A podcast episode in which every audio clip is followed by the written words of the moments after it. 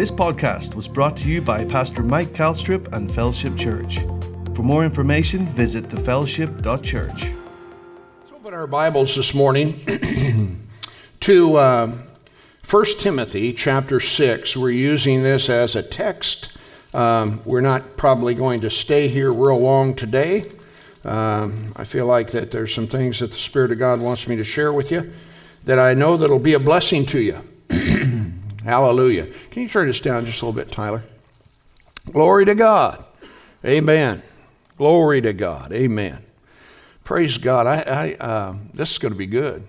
You know, it's really good you showed up today. Amen. Because you're in for a treat.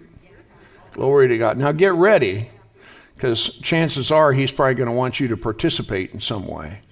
And everybody say, I'm willing. You know, the Bible says if you're willing and obedient, you'll eat the good of the land. How many of you like eating the good? But you got to be willing. Hallelujah. Praise God. You know, the Apostle Paul, he referred to him and those that were of his company as fools for Christ. You know, the things of uh, the kingdom of God make no sense to the world. Just like when we gather in the name of Jesus, lift our voices, our hearts and hands to the Lord, when there's an expression that comes from within us to Him, the world doesn't understand that. They think we're foolish. Well, maybe we are. But I tell you what, praise God, there's nothing better than being able to honor the King and to magnify His name. Amen? Praise God. so we don't get too uh, concerned about what the world thinks. If you're concerned about what your neighbors think in your world, the world around you, you know, and all the social whatever, uh, you're not going to have a very good time in Jesus. That's all there is to it. Because, you know, a lot of that is just having yourself on your hands. You, you know what I mean by that? Uh, you got to stop caring about what other people think. And you, the other, there's only one person that matters, and it's Him. Isn't that right? Praise God. So the sooner that you discover that and not be troubled about it, you don't have to, you know, uh, do one of these numbers. You know, you just be settled in your own self as to who you are in Jesus. Amen. We're going to walk with the Master, you know. It's going to be awesome. Praise God. So, anyway, I really do want you to just prepare your hearts here because no matter where you are, what your circumstance is, um, uh, life in general, uh, there's, I believe there are some things that God is going to speak to you specifically about your own personal life. And some of those things may be challenging, so don't get mad at me. Take it up with Him, okay? But at the same time, I think the, the more heavily weighted side of this is, is the desire God has so much for each and every one of us to experience Him, to experience His uh, power, His grace, and His blessing in our lives. And um, so if you'll do that, um, wow, some great things can happen. Amen. What do you think? Y'all ready for that? And even those of you that are there in your living rooms or wherever you may find yourself, the same thing applies. Uh, there is power available and the potential for great grace uh, for you to experience in your life if you'll take hold of this. So, anyway, let's pray together and then we'll get into this and we'll just see uh, where it all goes. Amen. I'm as excited about it as you are. You know, I never get to preach what I want to preach. You know, I mean, so I just kind of, you know, tie tie a knot in the end of the rope and hang on. Praise God. Let's pray. Father, we love you so very, very much. We're so grateful, Father, that you were willing to send your Son, the Lord Jesus Christ. And he came, Father, as a ransom for all of mankind, that whosoever would believe in him would not perish, but have everlasting life. Father, the Apostle Paul said that if the gospel is hid, it's hidden to those that are lost. And we never think sometimes when it comes to humanity, Father God, about perishing or being lost. But they are, in fact, just that because of sin. But Jesus came, and Father, for that we're thankful. We're thankful, Father, that we've come into the knowledge of the truth and that we know, hallelujah, of the redemption that is provided. I ask you, Father, to help us as the people of God, as the children of God, to share our faith with the world that is around us so that they too can know. And so, for these few moments that we have together, Father, in the Word, I want to thank you for not only utterance in the Holy Ghost, but rather hearts to believe, eyes to see, and ears to hear. And I just thank you for meeting with us here today to speak to each and every one of us, and we thank you for that in Jesus' name. Amen. Notice with me, if you would, please, again, the text in 1 Corinthians chapter 6 and verse 12. The Apostle Paul told Timothy to fight the good fight of faith. Everybody say, fight the good fight. Yeah, fight the good fight of faith. Lay hold on eternal life, whereunto you are also called, and has professed or confessed a good confession before many witnesses.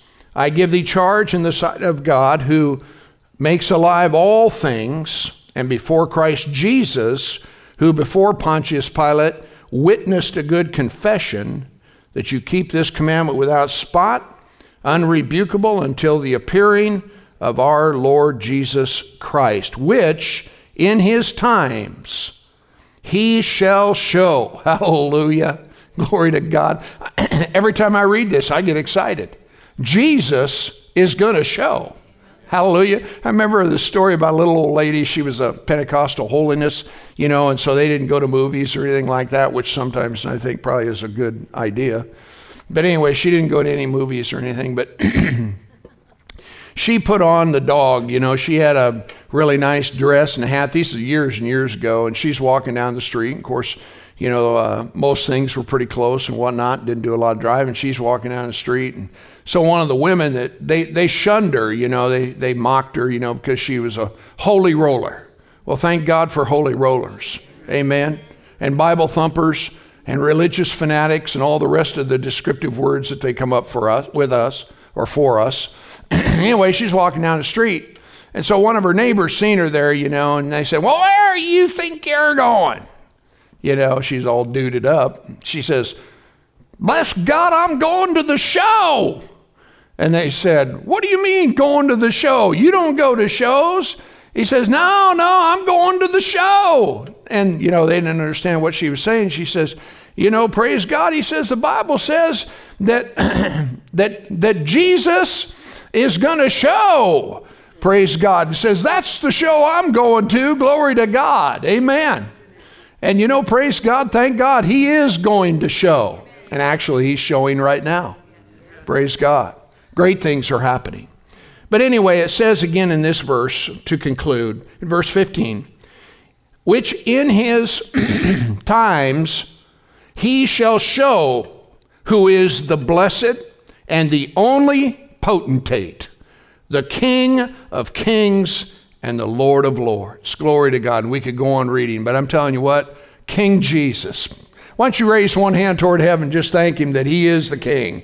Father, we thank you today that you are the all sufficient one.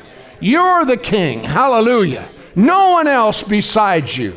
Praise God forevermore. And we thank you for that this morning. Glory to God. You know, fighting the good fight of faith, some have said, you know, it's a good fight because we win. Well, I, I might agree with that to some degree. But on the other hand, I'd also say that it is a fight or I would say it's a good fight with the potential of being won. You know, he said to fight the good fight of faith, but not everyone does it. Potentially, winning is available, but only if you fight. Now, of course, you know there a lot, there's a lot that goes on with that. If you know what you're fighting for, what it means to fight the good fight of faith, and understanding the weapons that Jesus has equipped us with to be able to enter into this battle, which we don't have time, you know, to go into, but it is certainly a, a fight worth fighting. Would you say amen? Why? Because it'll change your life. It'll alter the way that you live. You know, and, and I tell you what, it'll change your world. How many, uh, you know, you, you, if you're tired of the world that you're living in, guess what? It can change. How many are tired of your world and want it to change? Huh? I mean, you know, the, the, the ongoing, constant, you know, drag and all of the things that are going on. I'm telling you what, praise God, with faith, glory to God, that can change. And hallelujah, it needs changing. So, you know, when we talk about faith, fighting the good fight of faith, we're talking about, first of all, number one, discovering. Everybody say discovering. Discovering the known will of God through the Bible. You know, when I first got saved, man, and I got turned on to the Word, I mean, I discovered buried treasure. Because all of a sudden things come alive in the scriptures and I come to find out, you know, all of the stuff that I once thought I knew, it didn't amount to a hill of beans. But the truth began to set me free. And it's the discovery of that truth, glory to God, that changes everything when you know the will of God through the Bible. And number two, everybody say believing. So you got to discover it, but then once you find out about it, you got to believe it. You know, so it's believing in, in this declare. Did you know God has said some things? And he is, he is watching over his word to perform it. You know, Joshua stood up and testified to the fact that not one word, not one good word of all that God promised ever failed. You know, God's word is true. People explain it away. People don't understand it. People, you know, have their own reasonings and whatever, you know, the like. But the reality is, is that the living Word of God is absolutely true. And people who choose to believe it, their lives get changed. Hallelujah. And then number three, so we're discovering, we're believing in the declared or revealed will of God. And number two, everybody say walking. Yeah, guess what? You got to do it. Hallelujah. Walking in the light of what it is that he said and, and promise. Because when you obey, life changes. You know, I came out of the world just like so many other people when I met Jesus at 19. And all of a sudden, the Spirit of God on the inside of me started correcting my life. Started correcting the direction of my life. Inwardly, I knew there were things that I was doing that did not please Him. Everybody that's born of the Spirit of God knows the difference between right and wrong. But now you have to choose. Everybody say, Yes, I do. You got to choose. You know, if you're going to harbor unforgiveness, then you're outside the blessing of God. If you're going to be jealous and envy, you're going to be outside the will of God. You know, if you become hard hearted and full of pride, or, you know, you're just stubborn or whatever, you're outside of the will of God. That's why I say fighting the good fight of faith has the potential of you being able to win, but only if you do it on His terms. Huh? Everybody say, I'm willing. I tell you what, praise God, you know, you get enough uh, hurt and pain, messed upness, and, you know, all of the things, you know, that people end up suffering. It won't take long for you to get straightened out. Well, at least we hope it wouldn't. Amen. People want to blame everybody else for all their problems. Guess what? That's not the problem. Thanks for your enthusiasm. That always goes over great, you know. When, when, you, when, you, when you shut the door on abdicating responsibility to something or someone else and say, no, dude, go look in the mirror. You want change? I'm telling you what, the God of heaven and earth stands ready. I mean, He wants to bring about a change, and it begins with each and every one of us. It starts with you. Amen? Well, I'm not happy about this. The church didn't do me right. This person did me wrong, you know, and, you know, was those neighbors of mine. I mean, I tell you what, listen, you might as well forget about all that noise because that's not going to get you where you want to go. Can I, can I get a witness? But I tell you what, praise God, when you just get down to the what we call in Iowa the short rows, you know, and you start looking at life, uh, you know, through the perspective of God's written living word, where your life, I mean, you know, th- I don't have to be so concerned about everybody else. I got enough going on with me. Hallelujah. So, you know, we'll just take care of him and, and then, we'll, you know, let the rest of it get figured out with whosoever. Hallelujah. But again, discovering, believing, and walking, you know, in the light of what it is that he's promised. I'll give you an example the power that is in forgiveness. Oh, praise God. So many of you have already experienced that in your relationship with God when you were washed in the blood. And that blood was applied to your life to bring freedom. I just had a graveside service for Paul Elliott. Many of you probably knew Paul. Uh, used to attend our church here, but 71 years of age, and went on to be with the Lord. I talked with him before he went and things. He says, Pastor, I'm ready to go. Hallelujah. And so he's shouting, he's shouting in the, the glory land. Amen. And uh, many of you wouldn't know this about his story, but he actually ended up going to prison. and spending some time um, in a penitentiary. But he said, you know, it wasn't until I got I went to prison that I actually had the opportunity to experience being free. Because he got saved in prison, got turned on to the word. I talked with many of his family members, and you know, he had a lot of things that went on in his life, and he was so full of anger. You know, life's not always fair. There are so many things that go on within our lives, you know, that can, send, can so soil and spoil our life. And he was one of those people. And he ended up, you know, getting caught, getting sentenced, ended up in the pen, and Jesus showed up. Actually, the chaplain in that penitentiary is the one who led him to the Lord. And pretty soon he was helping the chaplain, you know, with, with everything else. We're talking about freedom on the inside, not on the outside. How many of you know you can be in prison and still be free? And that's exactly what happened in his life. And then when he got out, he started living for God. Praise God. And so thank God for that. And what a privilege it is to do a, a, a funeral for someone who knows Jesus. You know, when you do funerals for people you don't know where they're at, that's not a lot of fun. I mean, what do you, how do you help people? What do you tell them? Thank God the Apostle Paul said, I wouldn't have you sorrow even as others which have no hope. Well, thank God we've got hope. And that family, that Elliott family, has hope because they know, praise God, Paul's shouting uh, the victory and, and uh, uh, in the glory of God. Amen.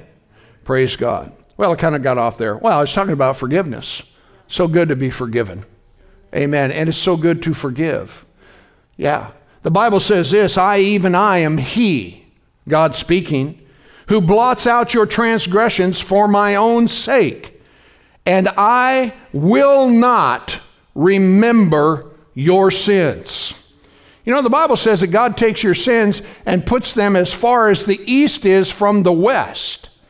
But you'd be surprised how many people, when they've been forgiven, still have a tendency to be able to condemn themselves for what it is that they had done wrong. The Bible says, There is therefore now no condemnation for those that are in Christ Jesus. Now, if you're guilty and you need to repent, then by all means, let's do it. But once we've done it, let's have confidence in the forgiving power of the living God. Can you say amen? Because it sets the captive free. Glory to God. You know, I want to take a little side journey here, okay? Is that all right with you? I'm going to do it anyway. But, you know, I want you to listen and I want you to realize, you know, our God is all powerful. Everybody say all powerful. He's not just kind of, sort of, maybe shows up once. He's all powerful in every way, without question. Glory to God. He is El Shaddai, the God that is more than enough. You know, he appeared to Abraham. I believe it's in the 17th chapter of uh, Genesis. We won't go there. But he said, he said, um, he reveals himself and he says, I am Almighty God. Walk before me and be thou perfect. Hallelujah. Well, Almighty God in the Hebrew language is the word El Shaddai, the God that is more than enough. And I tell you what, praise God, He did the miraculous in Abraham's life, and He'll do the miraculous in yours. If you discover the Word of God, if you believe what it is He said, and glory to God, begin walking in the light of it, you can enjoy God's goodness where your life is concerned. Turn with me, oh, I tell you what, turn with me. I said, turn with me to Isaiah chapter 43. Woo! I'm going to take my coat off for this. It's going to be good. Amen. Isaiah 43. Aren't you glad for his promises today? Hallelujah. A lot of times people say, Well, Pastor, you know, I want you to really address my issue and my problem, this and that and the other. Listen, if I can get your eyes on God and how big He is, your problems will disappear. Come on, if I can get you get get you off your hands, Woo! Glory to God. Some great things can happen. You know, that's the biggest problem where some people are concerned. They just they got too much of themselves on their hands. Come on, give me a break, lighten up, will you? If I can show you God and you start looking at that, then I guess, guess what? Life will change. You won't have to be so sullen. You won't have to be so, you know, down in the mouth. You won't have to be so sober all the time. Hallelujah. God didn't make you some, you know, dried up prune. Hallelujah. He intended for your life to be rich and fat and full and blessed. Glory to God. Everybody say, I'm blessed. We ought to tell ourselves that a little more often. It'd probably help us. Hallelujah. Look at this verse of Scripture. Oh, hallelujah. Look at this verse of Scripture in, in verse 15, 43 and 15. He said, I am the Lord. Woo! Your Holy One, the Creator of Israel, uh, your King. How many of you today, He's your King? Come on. He's your king. Notice what he goes on to say Thus saith the Lord. And then he begins to describe himself, which makes a way in the sea and a path in the mighty waters. Remember when he uh, opened up the deal and they went through on, you know, dry ground? Remember that? Notice it goes on to say, which brings forth in verse 17 the chariot and the horse, the army and the power. They shall lie down together, they shall not rise, they are extinct, they are quenched. The King James says, as a tow, or in other words, they're extinguished like a wick. You know, if you got a candle going, you can go over there, you know, and you just extinguish it, poof, it's gone. Well, that's the way that God did the whole entire Egyptian army, drowned them in the sea. So he says in verse 4 or 16, Thus saith the Lord. Then he describes what he's done. And then in verse 18, he says, Do not remember the former things. Now, King James says, Remember ye not the former things, neither consider the things of old. Listen, behold. Are you ready? He said, forget about whatever's gone on in the past. In verse uh, 19, he says, I will do a new thing. Woo! How many of you want a new thing? Come on, how many of you want a new thing? God wants to do a new thing in your life. Hallelujah. Woo! Glory to God. He says, Behold, I will do a new thing. Now it shall spring forth. Shall you not know it? In other words, don't you see it? Can't you perceive what's going on here? I will even make a way in the wilderness and rivers in the desert. I'm telling you, God's into doing new things. He's into doing new things. Are you ready for something new in your life? You know, are you tired of, you know, stale manna? Are you tired of mediocrity? Are you tired of same old, same old? You know, God wants to stir you up. You know, sometimes we've been, we've been looking at everything in our circumstances in our lives for so long that we can't even see the forest for the trees. But God wants to do a new thing. If we'll just say, hey, I'm ready for something new, I want a new thing where my life is concerned. I'm ready for a new thing. I'm ready for a new thing in our church. I'm ready, praise God, to reach the world that's around us. I'm tired of listening to everybody's griping and complaining, and criticizing, and all of that. I'm telling you, I'm ready for a new thing. Glory to God. And you can be ready too, wherever your life is concerned. Are you ready? That's what you have to ask yourself. Because pray, say this with me God, I'm ready for a new thing. Say it again. I'm ready for a new thing. Glory to God. I am ready for a new thing. Glory to God. Because He wants to do it just for us. And you know, He's in the habit of doing new things. Just like He said right here, man, I'm going to do something new. I've done all this, but just you wait. Glory to God forevermore. And, and so I want to, I'm going to do kind of a bump, bump, bump, bump, bump through uh, uh, some history here and talk to you about some things that God has done new. Turn with me to Jeremiah chapter 31. Jeremiah chapter 31. He said, I'm going to do a new thing. Glory to God. Hallelujah. Notice here in Jeremiah 31 and verse 31, Listen, it says right here, it says, Behold. You know, he's kind of in that habit of saying, Listen, uh, hey, behold, woo! You know, it's trying to get everybody's attention. Wake up! Behold, the days are coming. How many of you believe God's word's true? Huh? he says right here, he says, The days are coming, says the Lord, that I'm going to make a new covenant with the house of Israel and the house of Judah. Not according to the covenant that I made with their fathers, the day that I took them by the hand, you know, to lead them out of Egypt, which my covenant they broke, although I was a husband unto them, says the Lord. But this is the covenant that I will make with the house of Israel after those days, says the Lord. I'm going to put my laws in their inward parts and write them in their hearts, and I will be their God. They shall be my people, and they shall teach, or they shall uh, teach no more. Every man his neighbor and every man his brother, saying, Know the Lord, for they shall all know me. Glory to God, from the least of them unto the greatest of them, says the Lord. Listen, for I will what? What's that word?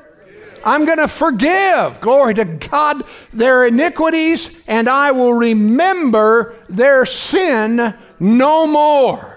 Aren't you glad this morning, glory to God, for the forgiveness of our Father through the blood of Jesus?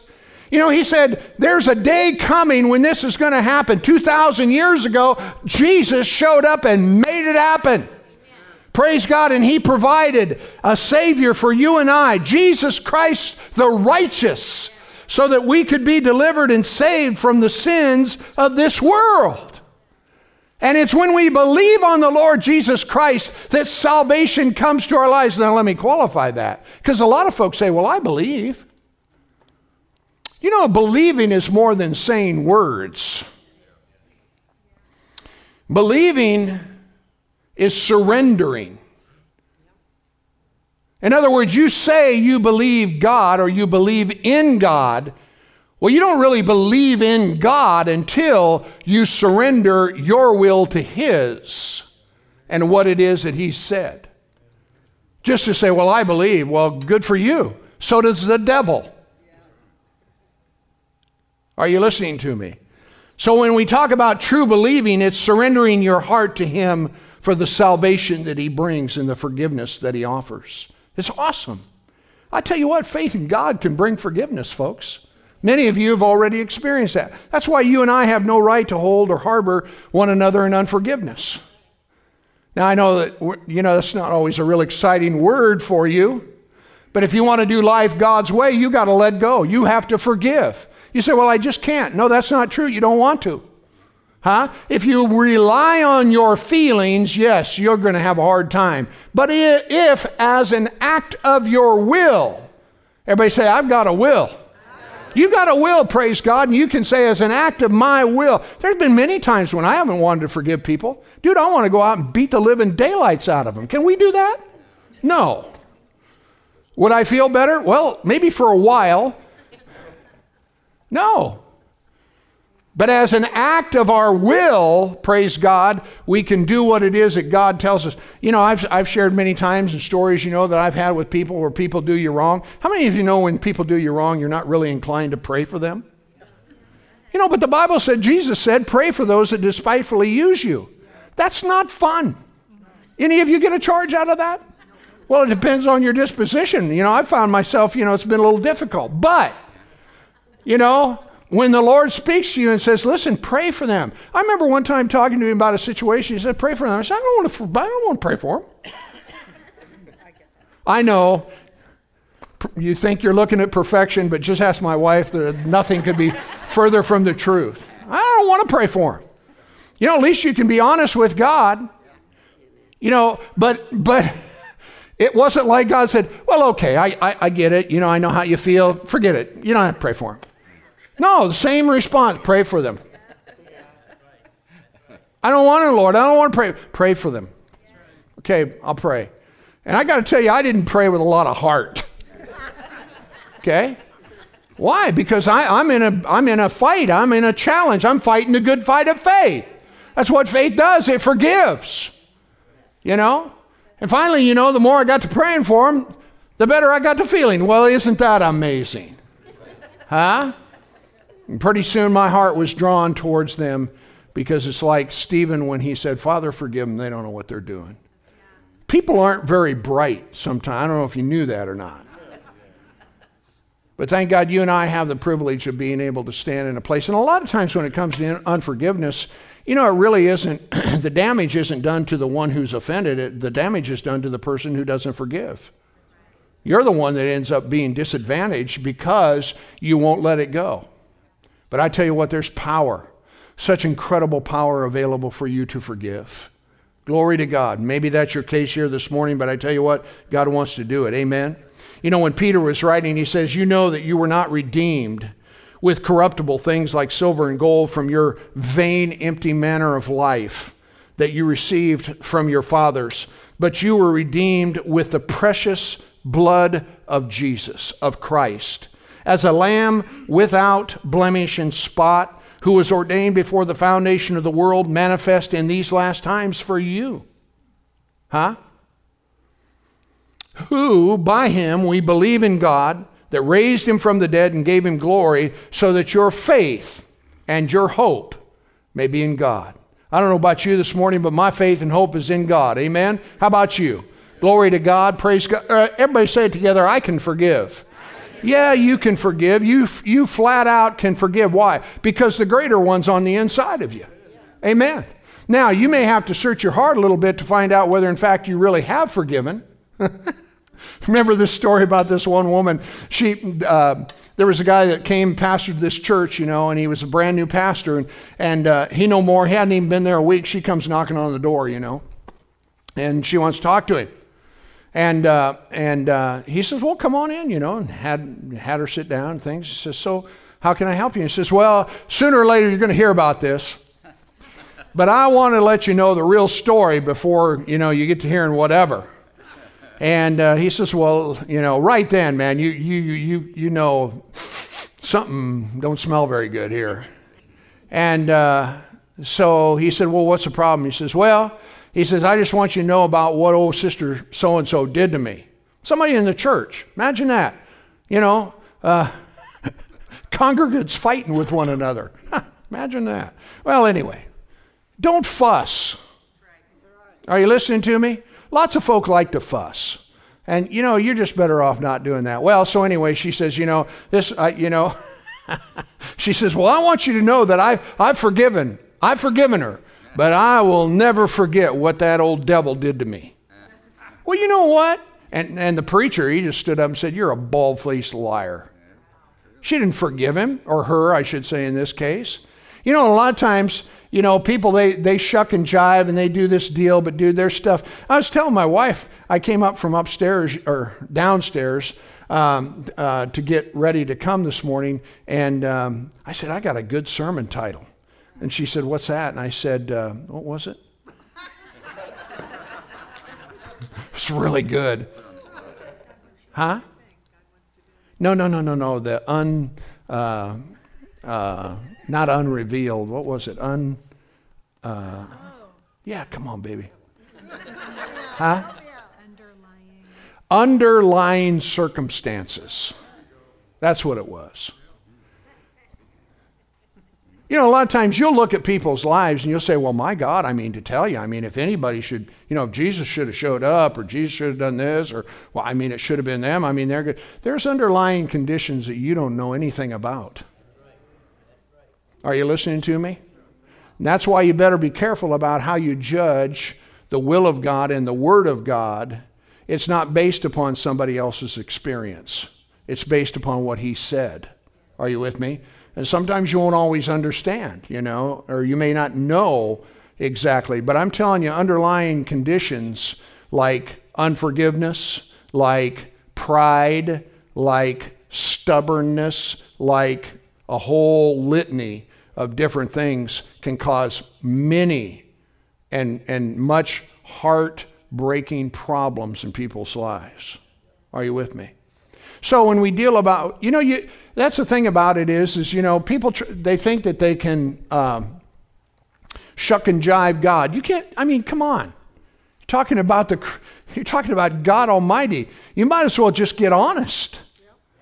You know, Well, I don't have a problem. Well, yeah, you do. You really do. You know? And that's the deceptive nature of sin.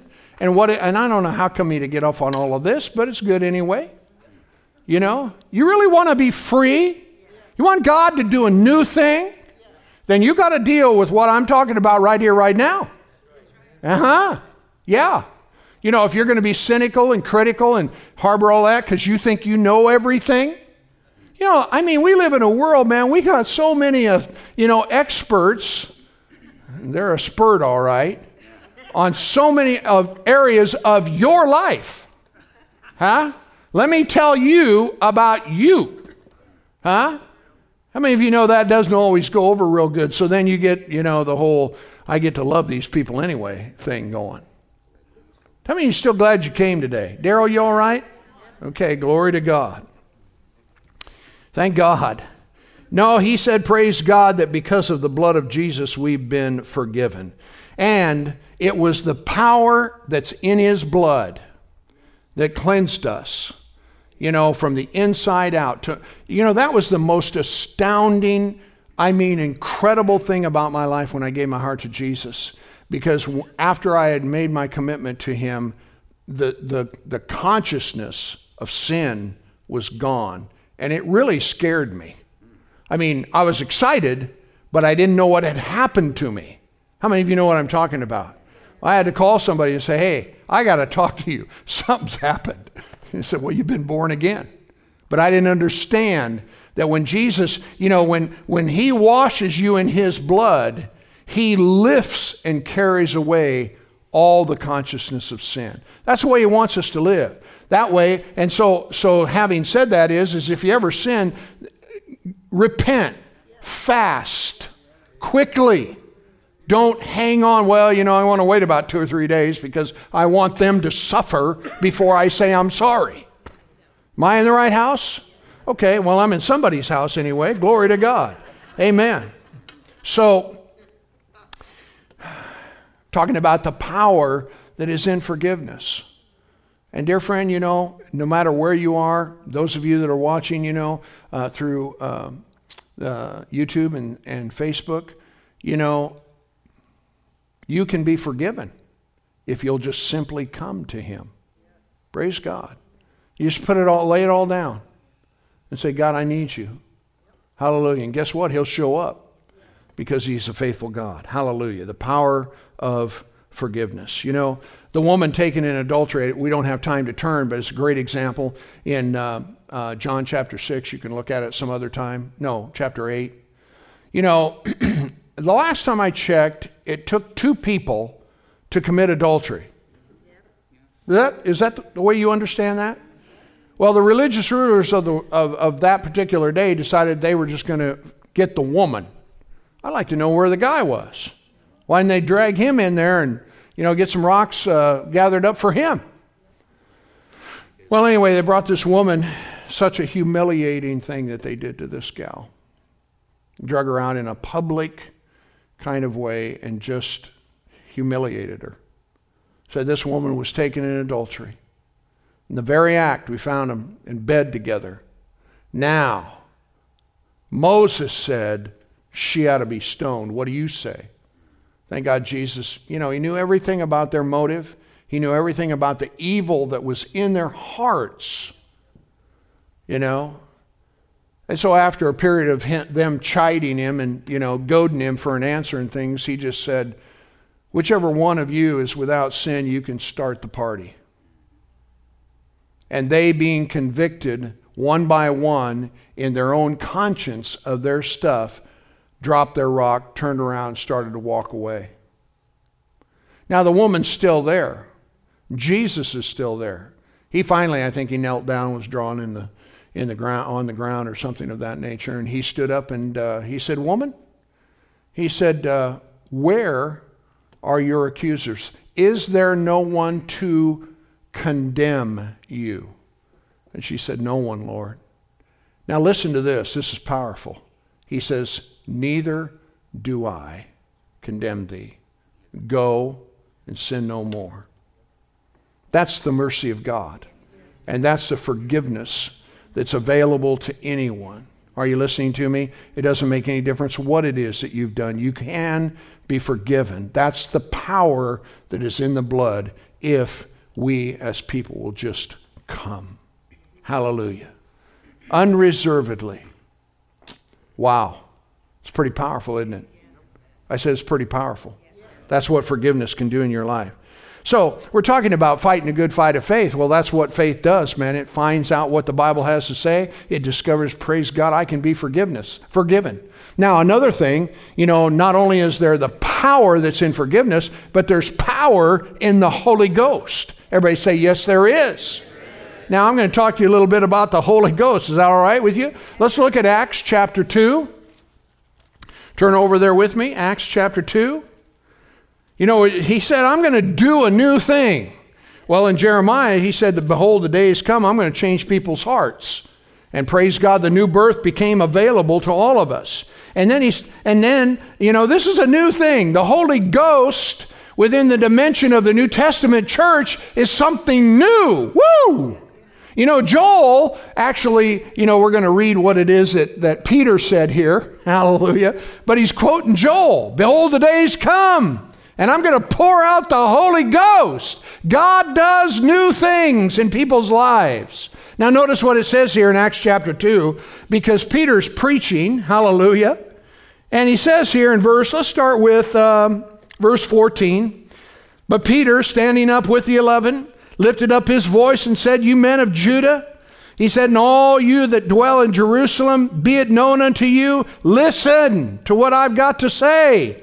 These guys or people are not drunken as you suppose. Now, so listen to that. I mean, when they got filled with the Holy Ghost, guess what? Everybody got happy. You ever been around a drunk person? Huh? Now, if they're a mean drunk, it's a different deal. But I'm telling you, most of the time, when, when they start getting drunk, they start getting really happy. You know, they, they throw off all reservation, man. We're just all happy. Huh? They said, These people are drunk. He said, No, man, it's only nine in the morning. It takes longer than that. You know what I'm saying? These are not drunk as you suppose. So there was, there was a, an expression of, of joy and cheer and gladness. Hallelujah. I mean, God is doing something here. He's doing a new thing, and nobody understands it, but God does. I mean, the people that were in it didn't even understand it. Hallelujah. So he goes on, he says here in verse uh, uh, da, da, da, 16, he says, But this is that. Everybody say, This is that. Yeah, that was spoken by the prophet Joel, and it shall come, and this is what he said, it shall come to pass in the last days, saith God, that I will pour out of my spirit upon all flesh. Your sons, your daughters shall prophesy. Your young men will see visions. Your old men will dream dreams. And on my servants and handmaidens I will pour out in those days of my spirit, and they'll prophesy. I'll show wonders in the heavens above, signs in the earth beneath blood, fire, vapor, smoke. The sun will be turned into darkness, the moon into blood before that great and notable day of the Lord come. And whosoever, it shall come to pass that whosoever shall call on the name of the Lord shall be saved. Glory to God, be delivered. Woo! And he preached a whole lot more. You know, and they finally just said, What do we need to do? And he said, Repent. Let's just drop down and let's read that. And when they heard this in 37, they were pricked in their hearts. And Peter and to the rest of the apostles, they said, Men, brethren, what shall we do? And Peter said to them, Repent and be baptized, every one of you, in the name of Jesus Christ for the remission of sins, and you shall receive. Everybody say, I will receive yeah, I'll receive the, the gift of the Holy Ghost. Woo! Glory to God. Uh, you know, it's a gift. He said, I'm going to do a new thing. I'm going to fill you with the Holy Ghost. I got a, a gift for you. And it is amazing to me how many people aren't interested in that gift. They look at it, you know, kind of like this arm's length. Dude, I'm telling you what, if God's got something, I'm going after it. I'm going to find out. I'm going to get in there like the hog in the trough, you know? Let's eat. Well, you know, I just don't know so much about that. Listen, dude, if it's in the Bible, you need to get yourself squared away. You need to find out what the Bible has to say. And somebody else isn't going to do this for you. You know, the Bible says those that hunger and thirst, they hunger and thirst. You hunger and thirst, you will be what? Filled. And if you're not, you won't. Well, it's divisive. What are people going to think? You know, I don't want to be named amongst them holy rollers. Well, then maybe you need another dip in the well of salvation.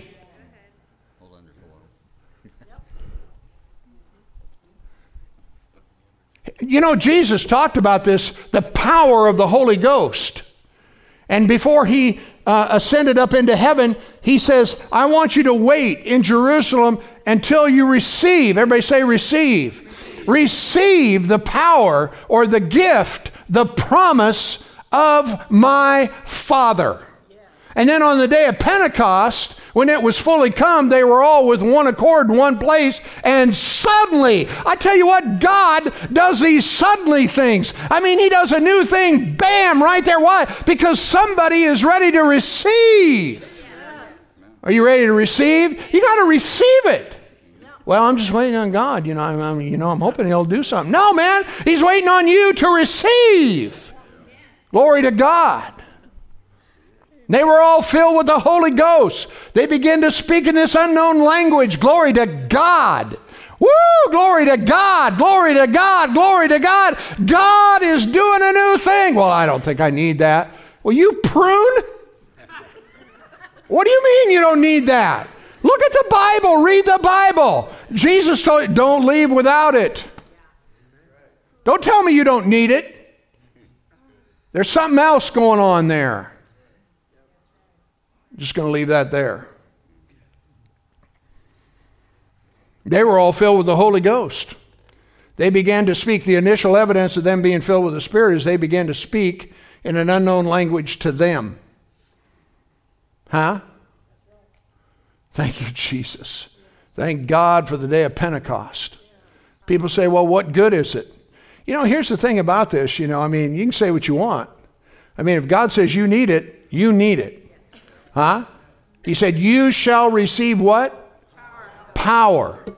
After the Holy Ghost has come upon you. Glory to God.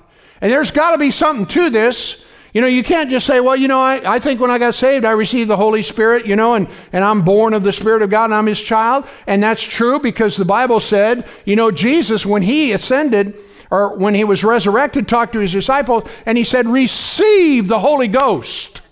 And it was in that moment that the church was born and those men become new creations in Christ Jesus.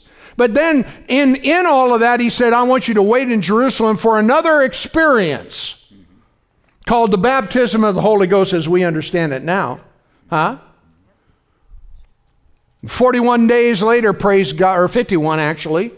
51 days later, the Holy Ghost showed up in a new dimension. The Bible says that you and I it says, You, beloved, building up yourselves, praying in the Holy Ghost. The Bible says that when we know not what to pray for, the Spirit of God can take hold together with us against whatever it is that's going on. Hallelujah. And we can pray, praise God, with the utterance that the Spirit of God gives us, which makes that a perfect prayer. Hallelujah. Don't tell me it ain't no good. I mean, I'm telling you what, praise God, that is the way that God shakes the world when people are praying in the Holy Ghost. Hallelujah. Now, if you listen to your flesh, it will make sure you don't pray in the Holy Ghost. Why? Because it wants dominion, it wants control. It doesn't want to let, it doesn't want to let your heart, your spirit, the real you, be the one that's in control. So when you pray in the Holy Ghost to begin with, it's like, oh, man, but you know, you keep it going. For very long it'll be, oh, rebefekesto no maranza gada jidama, mambre seke de gombre. And then you get happy. And we all want you to get happy. Come on. What's the name of that uh, company that sells raisins? Huh? What?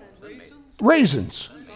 Yeah, Sunkist. You don't want your picture on their box, especially that prune box. You with me? Come on, catch up.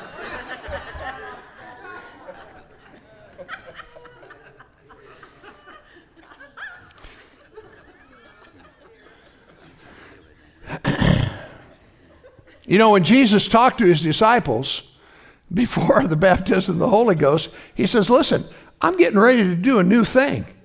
You wait right here, and it'll be here shortly. So, why wouldn't you want to have a part of that? Huh? Look at Acts chapter 8. As long as we're talking about this, we're never going to get through everything I want to talk about. Acts chapter 8. Y'all glad you came today? Look at this. The Bible says, uh, let's see, where shall we go here? Um, verse 5. This is Acts chapter 8, verse 5. Philip went down to the city of Samaria, and he preached Christ unto them. And the people with one accord gave heed to the things that Philip spake, hearing and seeing the miracles that he did. For unclean spirits, crying with a loud voice, came out of many that were possessed with him. And many that were taken with palsies and those that were lame were healed. And guess what? There was great joy in that city. People got happy. Why? Because people are getting healed. So now let's drop down to verse 12. It says, When they believed, hallelujah, Philip preaching the things concerning the kingdom of God in the name of Jesus, they were baptized, men and women. And Simon, who was a sorcerer, at, you know, himself believed also, and he was baptized, and he just dogged their tracks everywhere they went, wondering and beholding the things that were done. Verse 14. Now, when the apostles, now wait a minute, back up, stop. So, the Bible tells us that they believed on the Lord Jesus Christ and they were born of the Spirit of God, right? Right? Is that right? Okay, that's right. But they don't have any baptism of the Holy Ghost as you and I know it, right? They're just saved. Now, notice here in verse 14, when the apostles, which were at Jerusalem, heard that Samaria had received the word of God, they sent to them Peter and John, who, when they were come down, prayed for them that they might what? That they might what? That they might receive the Holy Ghost. Now, wait a minute. I thought you just told me that they're born of the Spirit of God. They believed on Him, and yes, that's true. But Peter and John came down to pray for them, hallelujah, that they might, re- what's that word?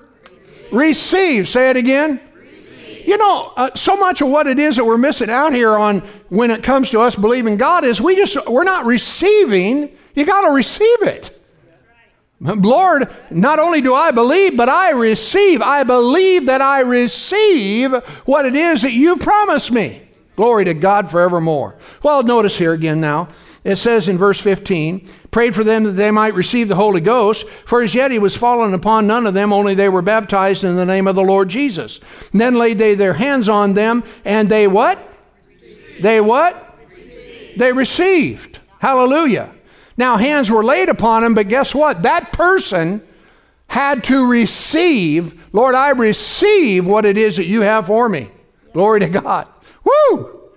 Now, so I don't know what else it says after that. Uh, well, they had this whole thing going on with Peter, or I mean, Simon. He offered him money, verse 19, give me this power to whomsoever I lay my hands on, they'll receive it. So he saw something, huh? And notice in 20, we'll conclude here, that Peter said to him, Your money perish with you, because you have thought that what? The what? The what? The what? The gift. The gift. The gift. The gift of God could be purchased with money. Man, why wouldn't you want the gift? Well, what are people going to think? Who cares? Huh? When's the last? Your joy is not in their head. Just get it. Yeah, forget it. Huh? Praise God forevermore. That's about all I can talk about there. Let's move on. Y'all doing all right? You know, praise God. I'm going to preach for a while. Is that okay? I've been out, you know, I've been talking to that thing for two weeks. So give me a break. So we got the we got the power that is in forgiveness. Guess what? You can be forgiven. Huh? And not only that, but you can forgive, can't we?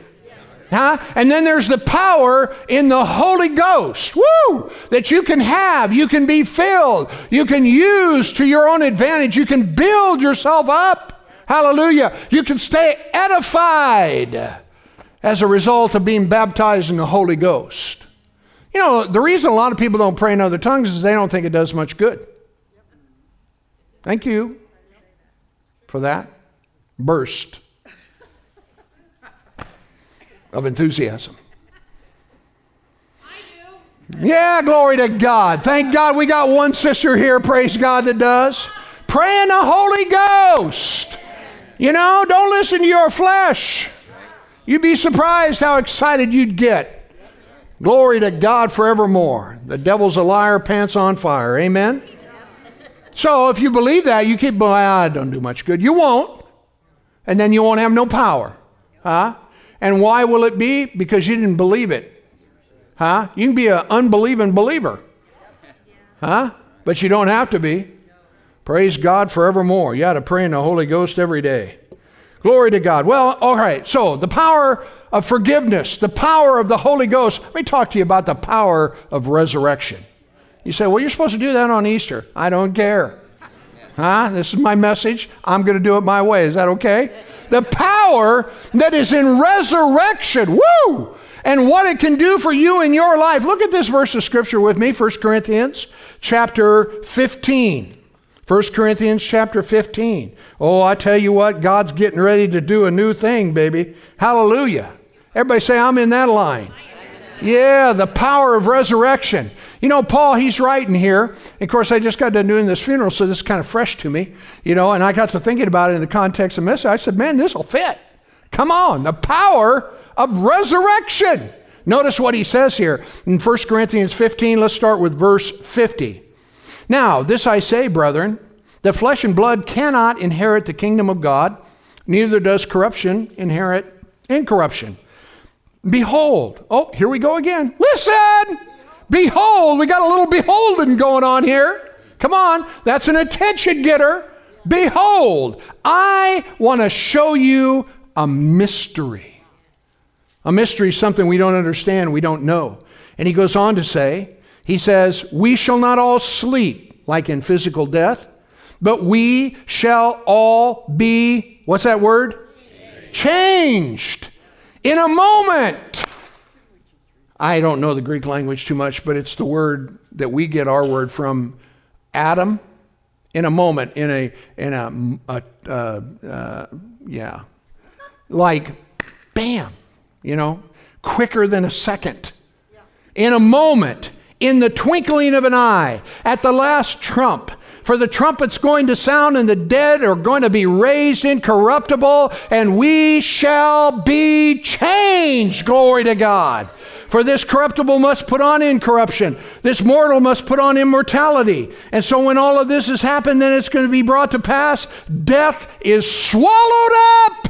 Woo! In victory. He says, Oh, death, where is your sting? And grave, where is your victory? The sting of death is sin. That's what causes people to experience separation from God is sin. The sting of sin is death. The strength of sin is the law.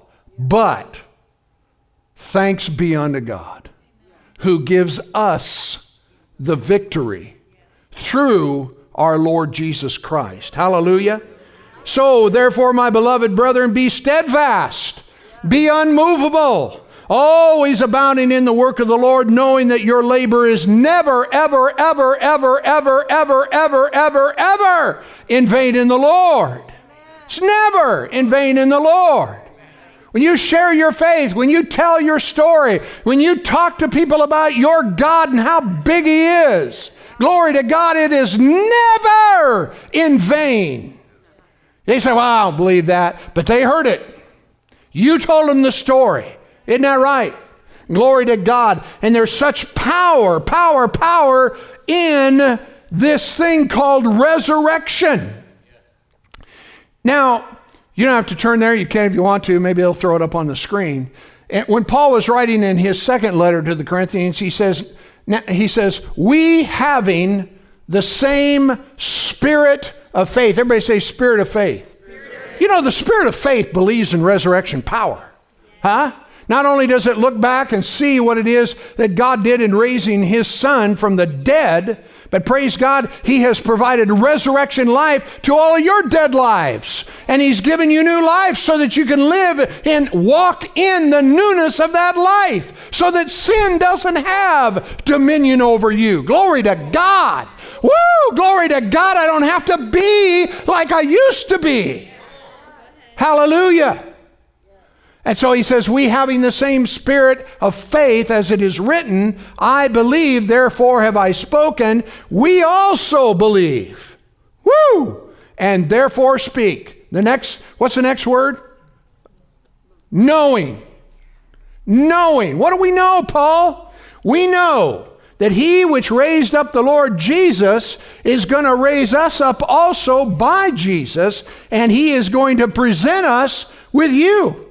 For all things are for your sake, that the abundant grace might, through the thanksgiving of many, redound to the. Oh, my Lord! I tell you what, you got so much to be thankful for. You can rejoice in the resurrection power of God. He's coming again. He's going to receive his bride. You're going with him. Hallelujah. Sorry, I was reading, I got caught. Where was I? Oh, Thanksgiving, redounding to the glory of God. You don't have any problems. You just need to have faith in God. He goes on to say, For which cause we faint not. Guess what? We're not going to give up. You're not going to give up. Everybody say, I am not going to quit. You're not going to quit.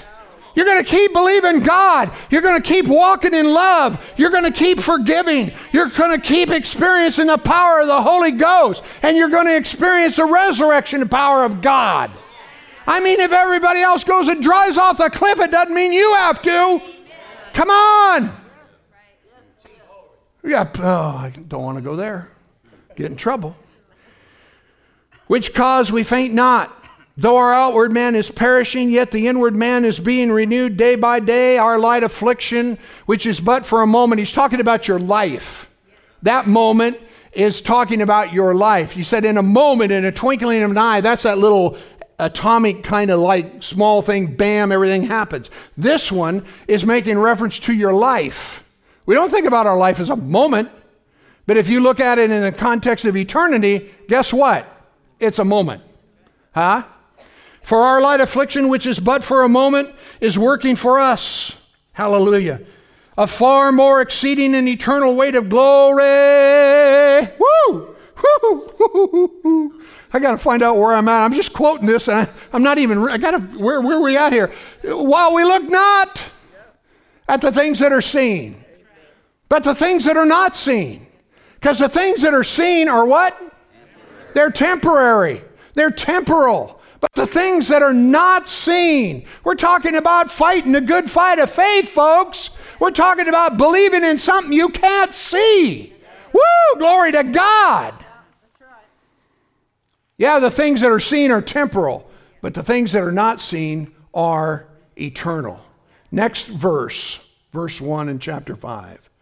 For we know, everybody say, I know. For we know, Paul, what do we know? We know that if our earthly house of this tabernacle were dissolved, we have a building of God, a house not made with hands, eternal in the heavens. What a heritage and inheritance you have to look forward to. Are you listening to me? Amen. Hallelujah. Here's the thing, you guys. Dude, listen. This is your future. This is our future. We're reading it from the Bible and we're discovering what's going to happen. And we're saying, you know what? I'm in. I'm going to believe this stuff. Come on, because it brings about change where our lives are concerned.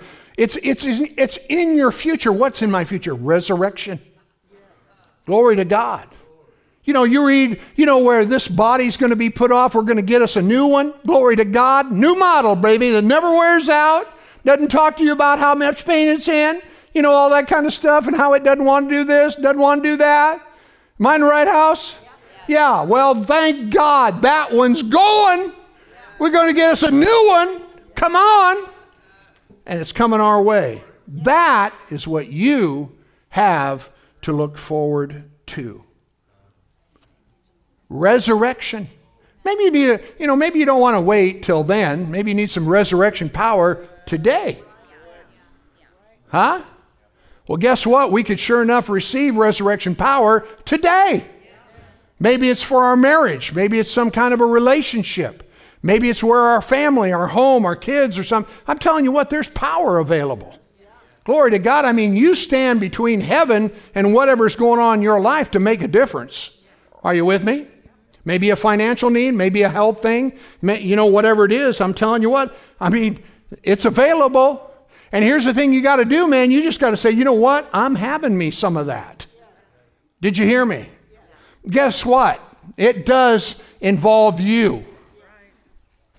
So when you say, baby, I receive, I am willing, I am ready. Hey, God's doing a new thing and I'm ready for it right now. Praise God. But you know, the thing about it is, is you got to decide in your own heart, I'm ready, all right, and I'm ready to do whatever, everybody say whatever, whatever, whatever it takes. Whatever it takes. Baby, if I got to get down and I got to ask somebody, God or somebody to forgive me, baby, I'm in. I'm not letting it, I'm not letting my pride and I'm not letting whatever it is that, you know, they've done me wrong keep this from happening. I am going to have it. Are you listening to me? I'm going to have the blessing of God in my life. Woo! I'm not going to go one more day. Everybody say, not one more day. Not one more day with this thing going on in my life. You know, when you get sick and tired of being sick and tired, you're actually in a pretty good place.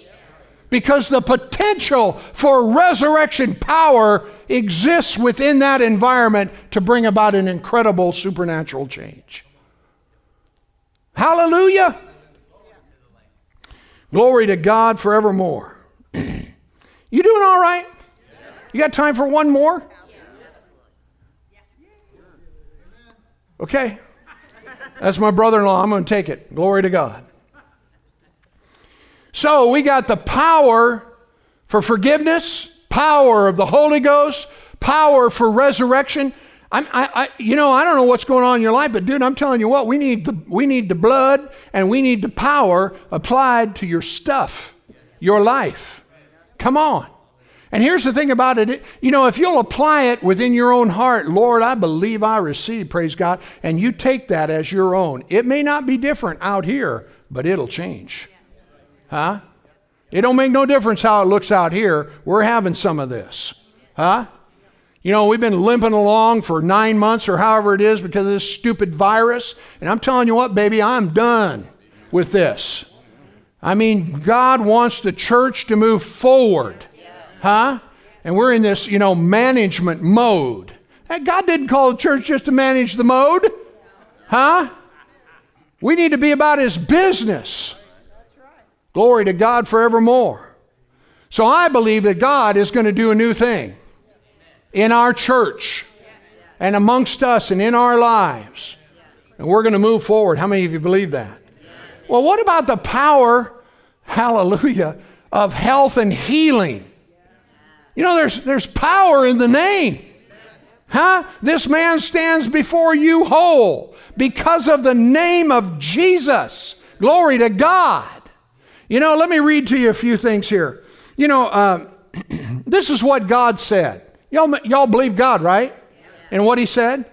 You know, um, He had had this, you know, I think it's, I mean, the scale of what it is that God did in delivering Israel out of Egypt is absolutely astounding.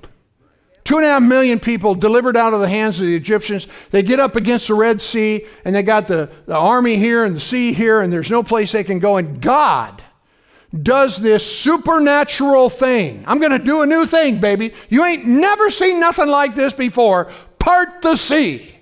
And he parts the sea. Jesus did it. He was walking on the water. Hallelujah.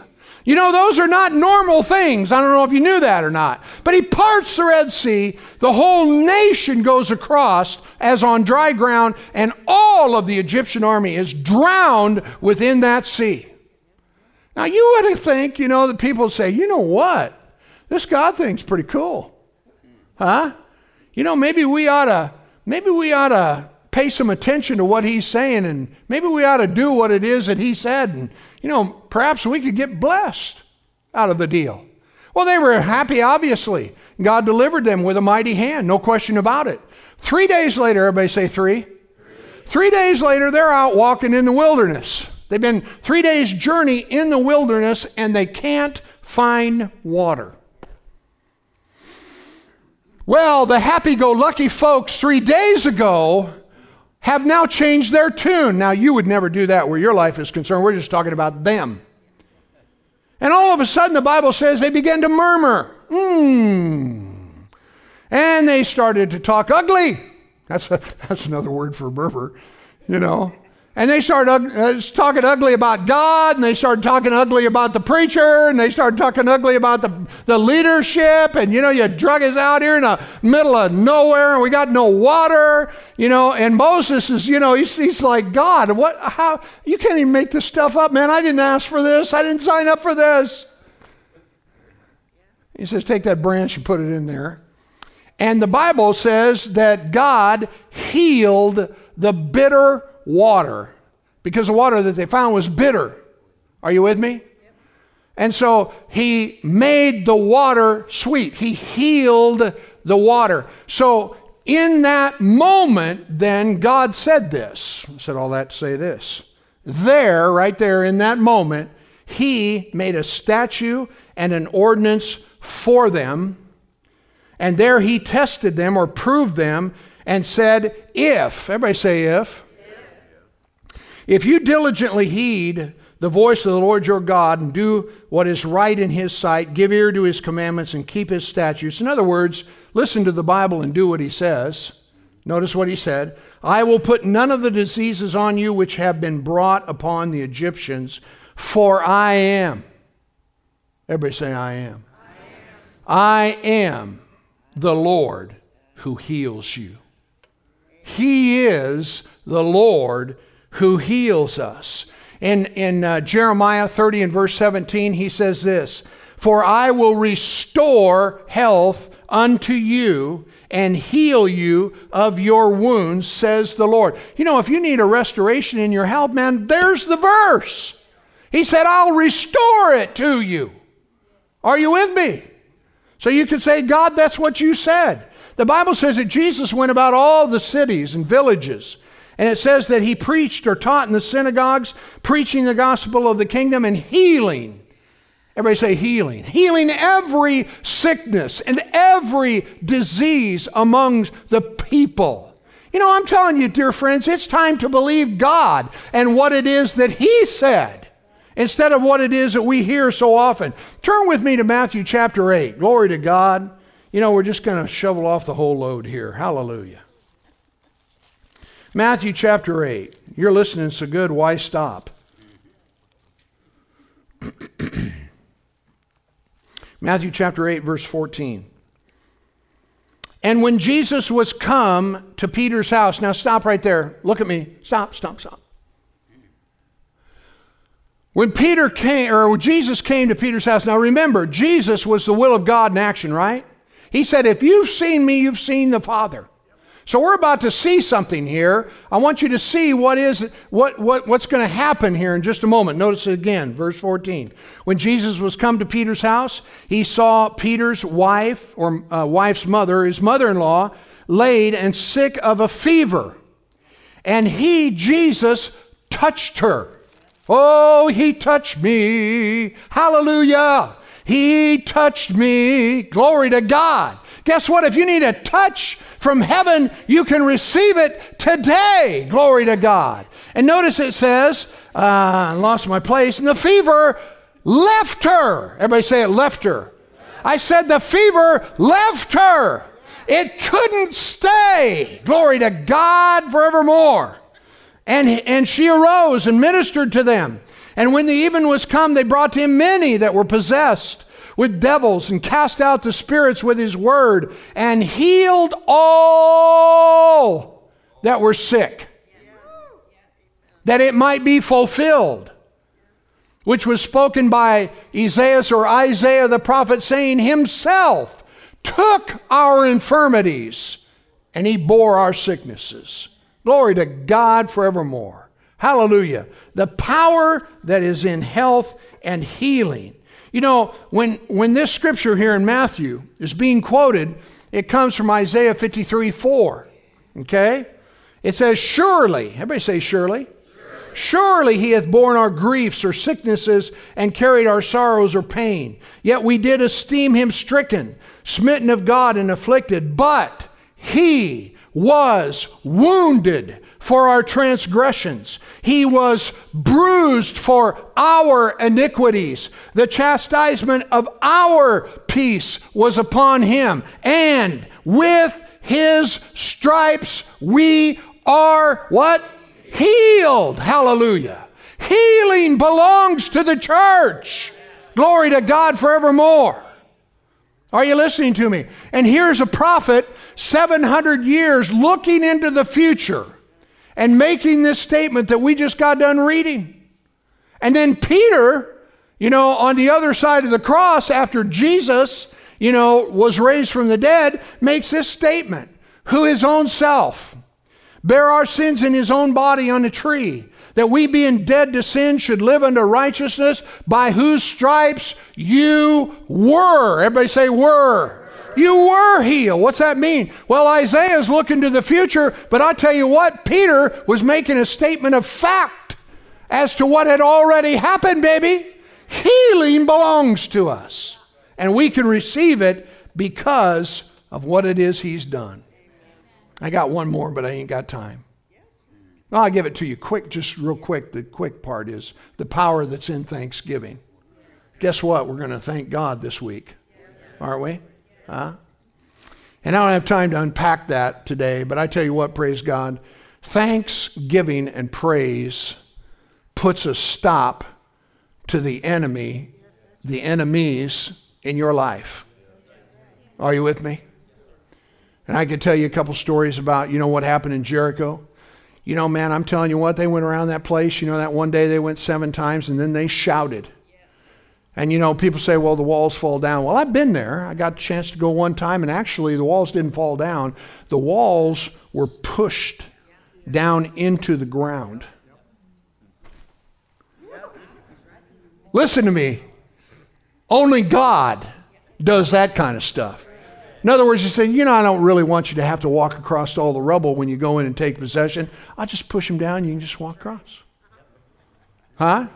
Paul and Silas, they're in jail. You know, the Bible says, and at midnight, you know, you might be in a midnight of your life. You may be, you know, experiencing whatever, but at midnight, the Bible says they prayed and sang praises unto God. I don't know if you've ever been in that circumstance before, but a lot of times you really don't feel like praising and praying. Huh? We all have that. I mean, there's times in our lives that's the last thing we need to do, but I'm telling you, it's exactly what we need to do. And so they began to sing praises. I mean, they were in the midst of the belly of the bowels of this prison. And all of a sudden, all these prisoners going, What in the world? Hey, we're trying to get some sleep up here. Can't you quiet it now? They probably sang even louder. Yeah. Then sings my soul. I mean, I don't know what they were singing, but they were excited. Huh? And guess what? Suddenly, Another, hey, I'm going to do a new thing here, you know? These guys are praising me, praise God, I'm going to do something about what their situation is. Suddenly, everything in that place started to shake, glory to God. I'm telling you what, we need some praising and some praying that causes some earth shaking in the world today, amen? And I'll tell you what, if you'll do it in your life, do it by faith. Fight the good fight of faith. Trust God in what it is He said. I will guarantee you life will be different. Glory to God. Don't put your trust in men or people or whatever. They always disappoint. But I'm telling you what, God never does. And you can live in the comfort of knowing, praise God, that He is able to do exceedingly abundant. I mean, if He can change Paul Elliott's life from a sinner to a saint while he's incarcerated, he can do anything. He can do it in your life, he can do it in my life if we'll just but trust him. Can you say amen? Praise God. Why don't you stand with me if you would, please? Woo!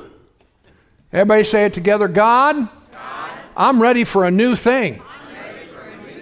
God, I am ready for a new thing.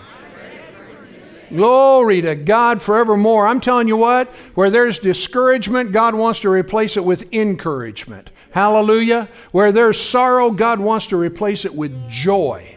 Are you listening to me? There's things God wants to do right now here in this house where your life is concerned.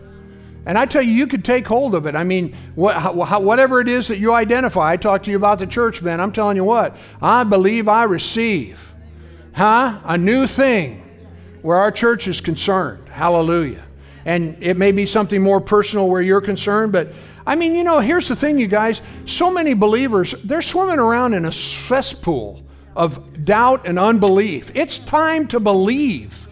It's time to trust in what it is that God has said about, you know, what it is. And and and and people are drowning and and instead of being able to live upon and on top of the promises of God. Does that make sense to you? Glory to God. So, you know, let's believe God. Let's receive whatever it is that we have need of. Hallelujah. Let's pray together. See how He leads us. Father, we love you today come, Father, before you, and we thank you for all that you have done and that which you have promised, and the things, Father, you desire to do in our lives. And so, God, as I pray, I thank you for these, your people, whatever their needs may be. It may be finances, it may be health or healing, it may be whatever, Father God. I'm asking you to allow them that faith would rise in their hearts. Hallelujah. And that they would receive whatever it is that they need within their life. Father, maybe they need forgiveness. Maybe they need to be forgiven. Father, you stand ready to do just that. I'm going to lead you in this prayer. I want you to let your heart agree with it. And whatever your need is, dear friend, I tell you what, praise God, you just get after it right here, right now with God, and He is going to meet you. Say this with me Dear Heavenly Father, I come to you today with a thankful heart because of all that you have promised. And Father, I believe you. I believe your word. I believe what you said. And I believe I receive my need met in Jesus' name. And I thank you, Lord, for coming to my aid. And I call it done in the name of Jesus. And I thank you for it in Jesus' name.